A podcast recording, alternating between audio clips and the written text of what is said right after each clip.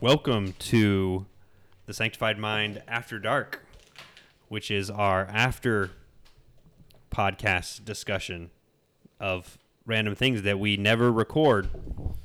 And we always say afterwards, man, I wish that we had recorded that so we How many could, uh, times have we had this podcast where we talk about things afterward and they're like, why, why are we not It's it's doing ev- this it's recording right every now?" time. But I turned it on today, so Good.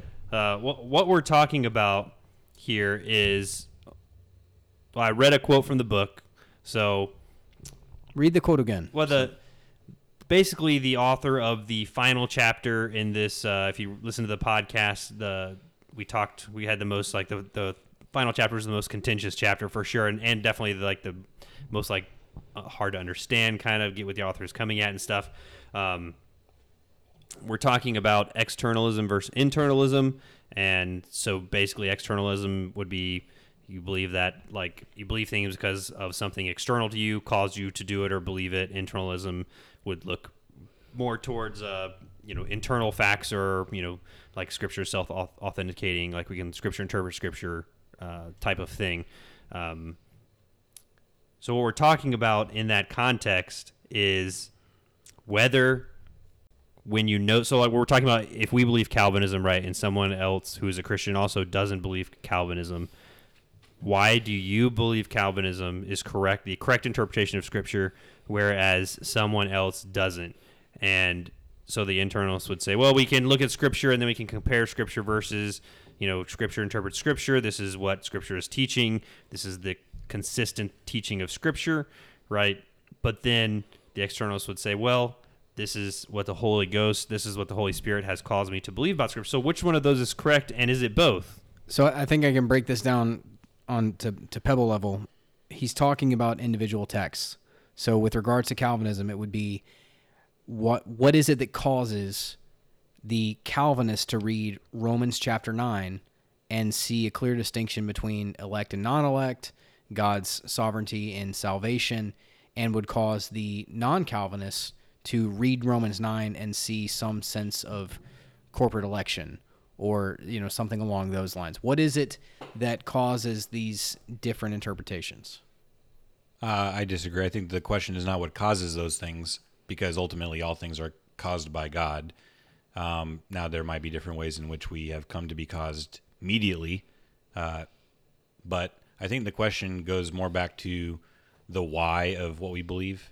So what Daniel was asking, and unfortunately, when you ask something like that, even when you ask why do you believe this, that still for a philosopher needs to be nuanced because it can come back to when you're talking about why. It could be are you asking why in a causal sense?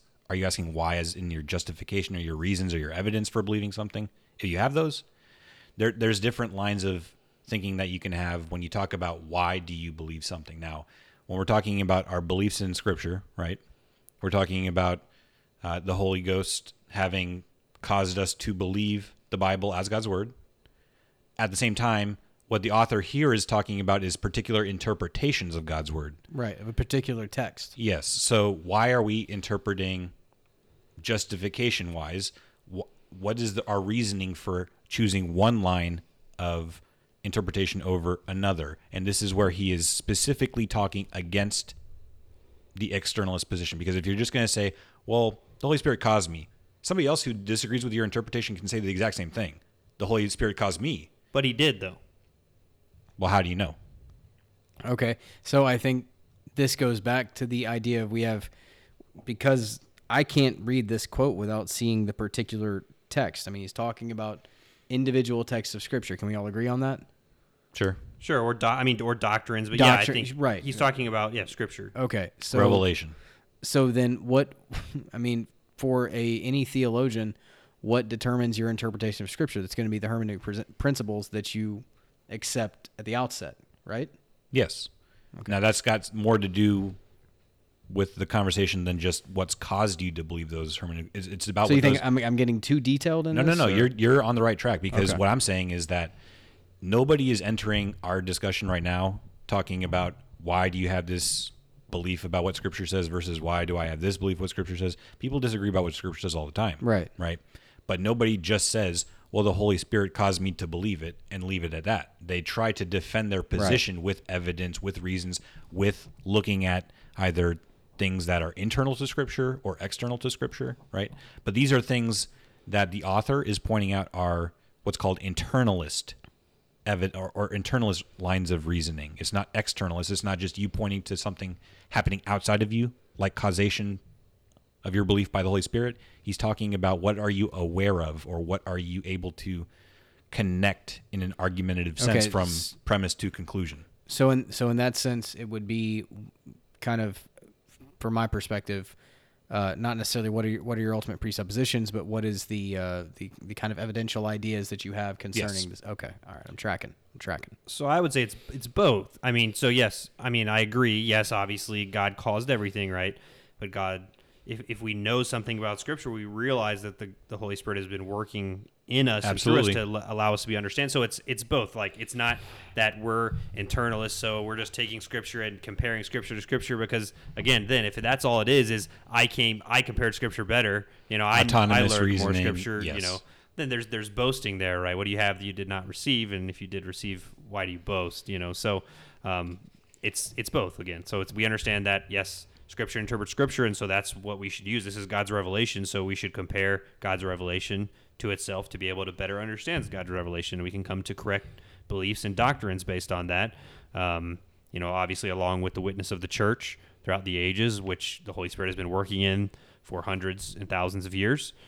Um, so it's both, you know, but we do recognize that the Holy Spirit. But yes, I, I, I agree as far as just saying like this is what the Holy Spirit told me to believe or showed me in a dream or this is what the Holy Spirit caused me to believe. Like that's not a good line of reasoning because again, all our doctrine is to be tied to Scripture, and so we shouldn't be just that's a that's a cop out, right? Basically. Right. That's that's akin to the the Mormon idea of I've got a burning in my bosom, and you can't question that. So I mean, Right, I, exactly. I I think I think you know if a person who affirms self attestation of Scripture um, is using the argument in this way, and again, like we covered in our podcast, I've never come into anybody, never met anybody that uses this way. Most of the people that I uh, have come in contact with that would use something in this way are Mormons.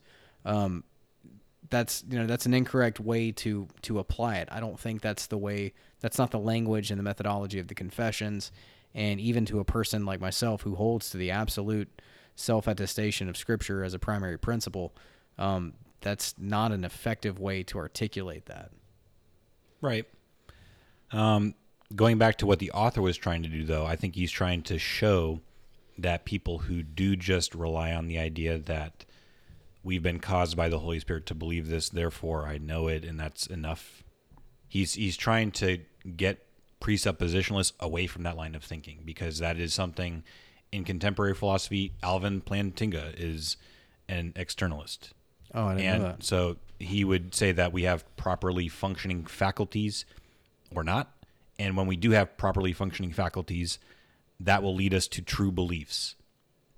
So it's not really anything about lines of evidence or reasoning or anything from a foundation. It's about God created us a certain way.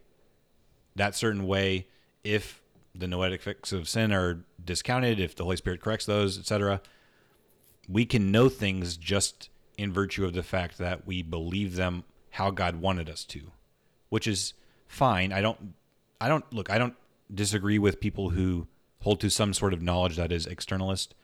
Like Daniel says, there's two ways of looking at the the issue. The Holy Spirit does cause us to believe certain things, and yet, if we're going to look at things from a different perspective, how he looks at uh, how the Holy Spirit causes us to look at things is from a perspective of God's word as a foundation, as internally um, sufficient. Right. As we don't need anything. It's, it's self authenticating. It is Right. God's word, and we have had our noe- noetic effects of sin removed, um, and because of that, we are able to recognize that. But it is that we are able to recognize it internally. We're we're aware of why God's word is what it is. We it's can- His voice. We can internally recognize it, but we can also externally articulate it. Is that a fair way of putting it? Sure. Uh, I think that there's still room for discussion when talk, when we come to talk about externalist versus internalist um, schemas. I would say that we have a lot of different types of knowledge or or things that we would say I know, I know I'm having a conversation with you right now. Right. Now can I present a syllogistic argument that defends the position sufficiently not for some philosophers um, but for other philosophers sure because I assuming that this is a true conversation that we're having that that's something that my faculties are presenting to me and that's what God has designed me to be able to function within this world. And there is a definite uh, reason for thinking along those lines of okay i can know we have this conversation because if you don't think that way like oh i don't i'm, I'm very skeptical etc people are going to look at you like yeah I, I don't know that you are on the same page with me you don't know you- you have two hands i yeah i don't know if i can follow your lines of reasoning into the into the darkness of skepticism so to speak That might explain some why this chapter missed me and Bo somewhat. Um, he, he does mention Plantinga couple times, right? So I think that might be more who he's directing kind of this towards. Um, which me reading the chapter would say like he's directing this towards like charismatics or Pentecostals or something. You Yeah, know, more Phidias, so. yeah. Uh, which obviously he's I don't think he is because that I don't think has a strong representation in uh, in Yeah, philosophy, but. Yeah, no, I, I didn't get that at all. I thought he was very direct in what he was addressing the arguments to, but um, yeah, I mean, everybody comes away with this type of reading with something different in terms of perspective. because nobody is neutral. All right, so on to the second thing. In Bo's chapter, there was a. I made a comment that I liked where he said, if uh, we're talking about freedom and moral responsibility and the weakness of libertarian free will, and he says, if freedom and moral responsibility require in, independence from everything, including God, then it is very hard to see how being in heaven could guarantee sinlessness. And Ryan said he thought that wasn't a good argumentation. I thought it was. I've had that discussion with people before and uh, you know, at least the people I had the discussion with, it was just kind of like, well, yeah, you lose your free will and you go to heaven, you know, because you can not choose to sin there. But he says, so how he defines it again, he says, if freedom and moral responsibility re- require independence from everything. So again, I would say that. Um, He's saying it, it requires independence from everything. So I guess it depends on how you define libertarian free will is what it comes down to. Because if you're saying that if you're saying that you have to act within the bounds of your nature, right? And so if you're a sinner, you can't choose not to sin. I don't know if libertarian free will people would say that. I, I probably say they wouldn't say that. That's more some of a people ref- may, some ref- people might a not. reformed kind of viewpoint as as far as acting according with your nature. You know, so the sinner, the who's not regenerate, cannot choose to do anything good in God's sight. The saved person can choose to do good and can still choose to do evil because they are not yet glorified. And the glorified um, saint can no longer choose to do evil because his nature's chained. He can only choose to do good. Um, so I would say that that perspective probably is not what most people that believe in libertarian free will would hold. And so that's why I think this is a uh, effective argument. So, I'll, so I'll go back to why I thought it was not a effective argument, and that's because as a human right now, I can't just choose to up and fly. Right, I have natural limitations. So, if things depend on what my nature is, as far as whether I can choose or cannot choose to do them in heaven, maybe I can choose to go hang out with Daniel at some point, or go hang out with Bo at some point at the same time. I have the potential. I'm, I'm trying to play devil's advocate for libertarian free will right now. I think you're conflating Okay. physical ability with a choice that could be anything, you know, as far as uh, sin or not sin. I think that's a conf- I think you're conflating. The principle for me would be the same, and that's within my natural capacities, I either can do something or I can't. Within my natural capacities as a human, I can't fly. Within my natural capacities as a saint in heaven, I can't sin. So what's the difference that you're seeing as far as why it doesn't hurt the free willist that I can't fly versus why I Because there's a physical limitation as to why you can't fly. There's a spiritual limitation as to why. But why is that a can't relevant sin. distinction? Why is that relevant? That Because what causes what spiritual? causes the spiritual what the you're- physical limitation is is set by the fact that you are created a certain way. Yes. So what then constitutes the spiritual distinction? Yes. oh, So that's my point is that the someone who believes a Pelagius, a semi Pelagius, does not believe that the sinner who is unregenerate cannot choose to do good. They don't believe that because the sinner can choose to believe in God, can choose God, right? And so therefore they don't see that distinction like you're seeing it. They don't see that if, if the if to them the unsaved, the sinner can choose something good, then why would the the regenerate, the saint in heaven, not be able to choose something bad? They went from a bad nature to choose something good. Why can't they go from a good nature to choose something bad? Daniel's raising his hands right now like he just won This is a this, this, is, discussion. this is a victory. I'm out. discussion right now. uh, I again, I don't see the the, the, the distinction. I, I just have not heard anything that has convinced me that if I can't fly, why does it matter that I can't sin? Like you're saying, it's physical versus spiritual. I understand what you're saying. I'm saying they, they they would say they can sin, just like they're they're saying but why would they not have a problem with the fact that we can't fly? You're talking about Pelagians. you're right? saying they have uh, you're saying they have an inability to sin in heaven. I'm saying they don't agree with you. Yeah, of course they don't agree with me.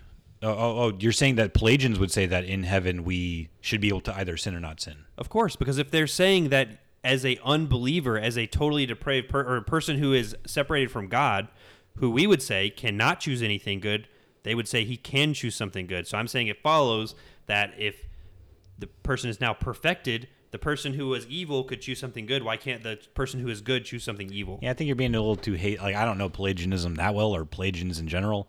I would think that you can't really be too hasty with dealing with that sort of person because all of- I what Augustine I think had uh, different ways of Augustine. uh, Augustine, whatever. Thank you. Uh, I call him Augustine, so I'm going to keep doing that. That's call him a- Augustine too. That's so- a city. His name is I call him Augustine. Augustine too. Saint, Saint Augustine. Oh, R- R.C. Sproul said he's Augustine. So Okay, so he uh, outlined the nature of humans as uh, able to not sin, able to sin, non not- sine peccator. Yeah, yeah. So there was some Latin in there, but there was like four different types. You- You're not able to not sin. You're not able Yeah.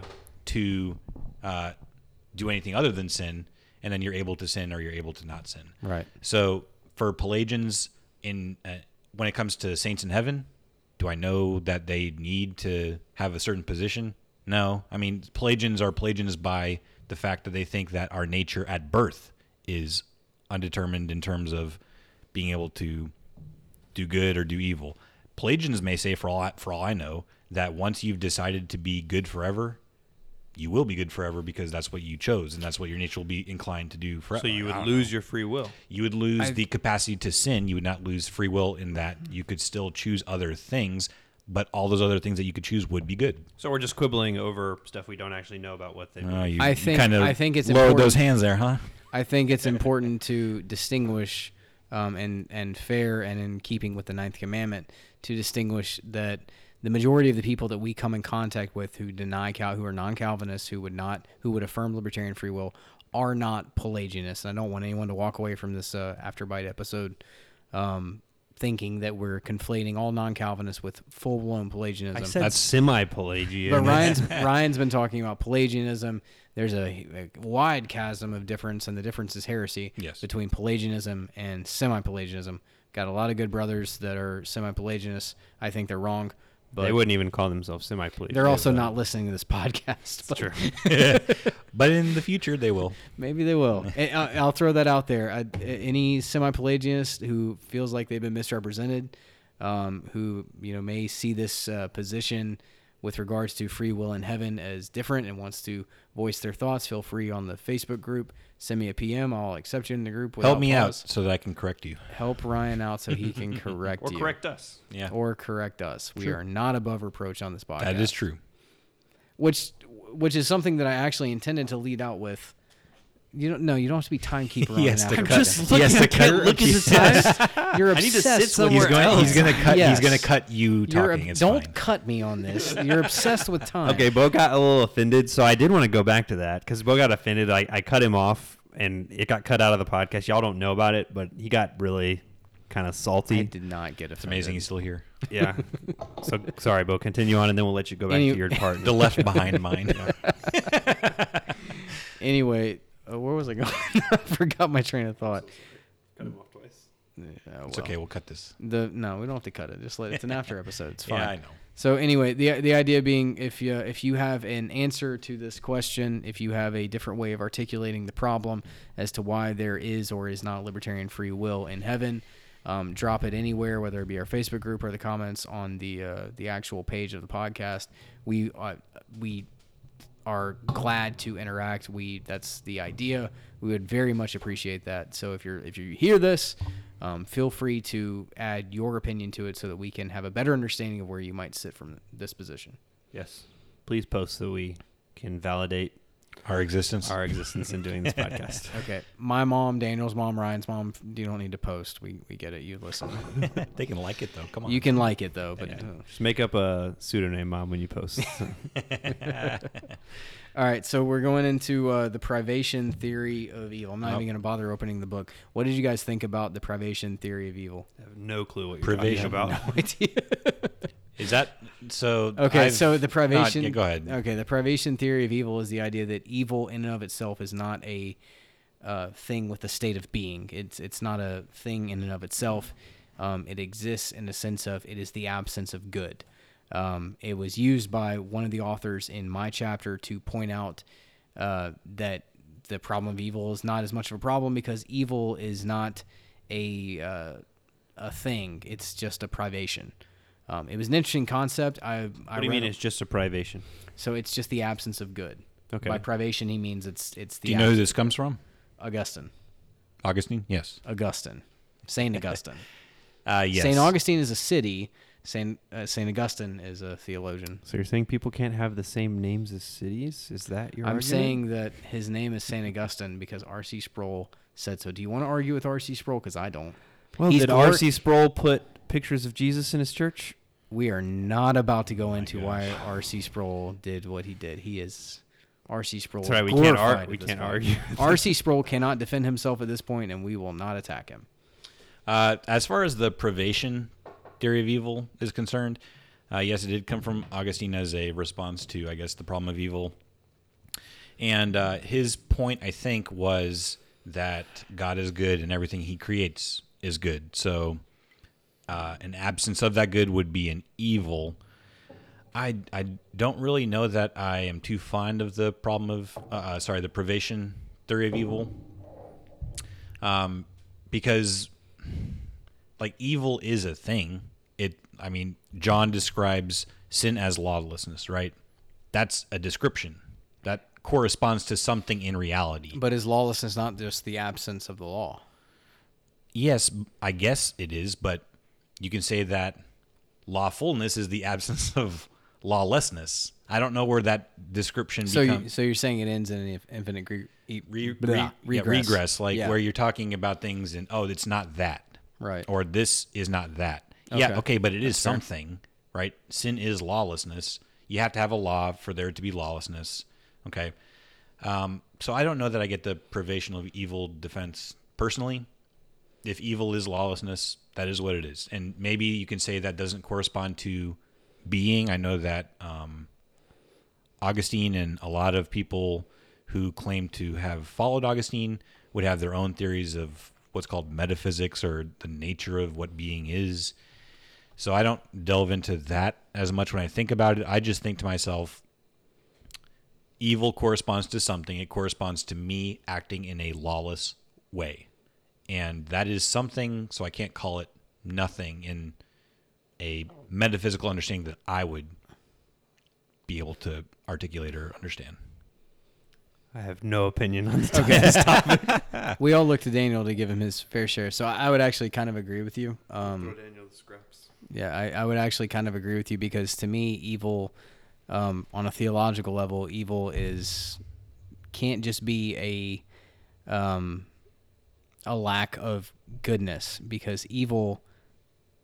When I say evil, I mean what is morally wrong is that which runs in contrast to God's law. Um, so to me, I, I don't see how that can be not a thing. Uh, when I, when I'm doing evil, I'm doing wickedness. I'm doing that which contradicts the law of God because God's law is perfect. Psalm 119, and to I don't see how that follows that evil is just a a lack of all that is good. Um, when then there is this thing that exists uh, in time eternally, which is the law of God, which determines what is morally right and what is morally wrong. Um, evil can't just be a lack of that; it has to be something that goes against that. So I, I it wasn't it wasn't convincing to me, but I thought it was an interesting concept. Yeah, I know that um, those who probably can defend the theory better would have their Right. own answers to it. of course, yeah. And if I'm going to try to defend it, from my understanding of it, they would say that all actions can be viewed as goods, just as higher or lower goods. Like having sex is a good thing in general. But If if, I'm married, but if right. I, if I'm married, so if I'm raping somebody, that's not good. If I was married to them, that is good. And if you're So- not married, it's also not good. yeah, so it, there's context in which actions that you do are good or not good. Daniel is laughing for some reason. I don't know why he's laughing, but whatever. yeah, I'll cut It's, it. it's Um, not good. but there's higher or, higher order and lower order goods is what I think that they would say, so that us choosing a lower order good of rape for the sake of rape rather than, um, you know, courting, dating, marriage, courtship's having it in that biblical. and having having it in that context would be different and that would be the higher order good that you should try to strive for. That's the way in which i guess that they're trying to approach the discussion. For me i just go back to what is the definition of sin or what is the definition of evil? And that's you know some opposition to god's law or who god is and that's enough for me to say it is a thing Right. and i don't know And- and where I- you want to take it from there but it's up No, I, I mean that, that that's pretty interesting. I want to I want to say you know with truth, I have never read, with the exception of uh, one book connected to a Gordon Clark book, I've never read any primary sources by Augustine. So he may have some uh, some justification for his you know his ideas and his works that I have not read yet. Um, Who? So Augustine, Augustine. you're talking about, not Yeah. Clark. Okay. no, Cl- you know that that that one book where Yeah, I don't like Clark's answer to the problem. No, but I mean, you know, uh, uh, the only thing I read was uh, "The Lord God of Truth" by Clark, and there was that thing by Augustine.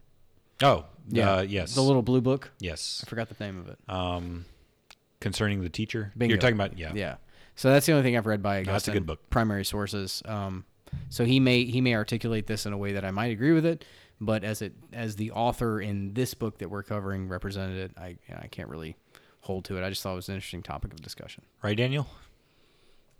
That's it for Thanks, Mine After Dark.